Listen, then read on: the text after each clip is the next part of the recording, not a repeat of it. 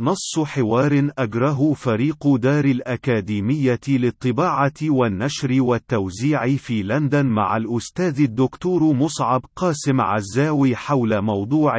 الديمقراطية التمثيلية المسرحية فريق دار الأكاديمية. ما هو رأيك بمفهوم الديمقراطية التمثيلية؟ مصعب قاسم عزاوي. قد يكون من الحصافة عند الحديث عن مفهوم الديمقراطية وتحولاته التاريخية العودة إلى المفهوم الأثيني للديمقراطية، والتي تعني من الناحية اللغوية الحرفية حكم الشعب، الذي كان يقتضي أمرين متواشجين، أولهما المشاركة الفعلية من قبل كل المواطنين الذين كان يحق لهم في ذلك الحين المشاركة. المشاركة من الذكور وغير العبيد في تقييم وتفنيد ونقد ومن ثم قبول أو رفض كل الخيارات التي يراد من المجتمع ككنونة جامعة لكل الأفراد المتشاركين في فضائه الجغرافي والحيوي القيام بها، والثانية هي قدرة أولئك المواطنين على تغيير مسار أي قرار مجتمعي تم اتخاذه سالفا عبر الحوار والتفاعل الجمعي بنفس الطريقة التي تم اتخاذه بها في المقام الأول، وذلك من خلال النقاشات والمناظرات في الساحات العامة التي يلتقي بها أبناء المجتمع في أثينا نفسها مهد فيكره ومفهوم وممارسة الديمقراطية،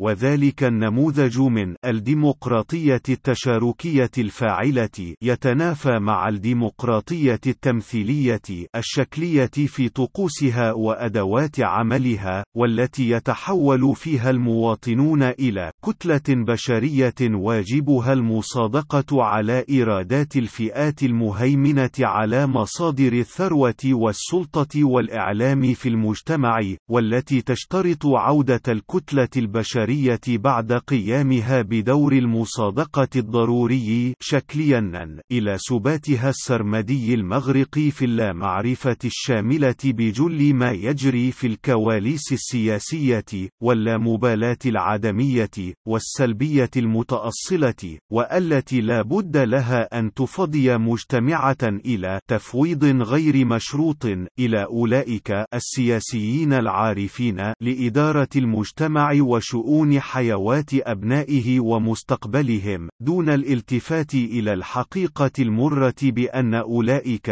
المفوضين ليسوا سوى استطالات وأدوات تنفيذية للفئات المهيمنة نفسها على المجتمع،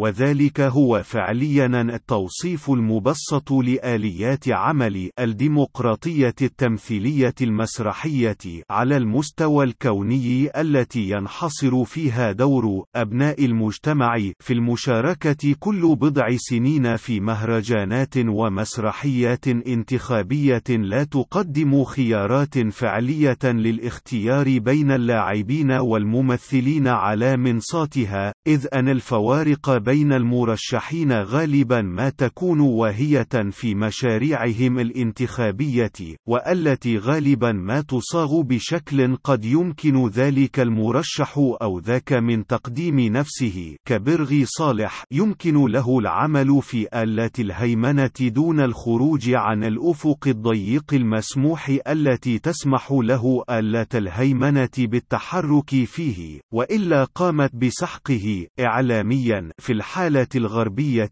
أو أمنيا تهشيميا على الطريقة الاستبدادية العربية، والتي تحتفي بأنها رائدة فن الاستفتاءات البهلوانية، التي تمثل سدرة المنتهى في تأصيل الديمقراطية التمثيلية في العالم العربي، والذي لا حول ولا قوة لأبنائه في صياغة خيارات ما يستفتون به، أو حتى شكل وطريقة تقديم تقديم تلك الخيارات في ورقة الاستفتاء التي لا تمكن أيا منهم سوى بالتسليم بمصيره السلبي المحتوم في حياته الدنيا والنكوص إلى موقعه الطبيعي في الاستسلام واللامبالاة وطوفان الاكتئاب الجمعي المقيم بين أهله وناسه للحفاظ على موازين الهيمنة واستدامتها في مجتمعات المقهورين المسلوبين من أي قدرات فعلية على التغيير في تلك المجتمعات.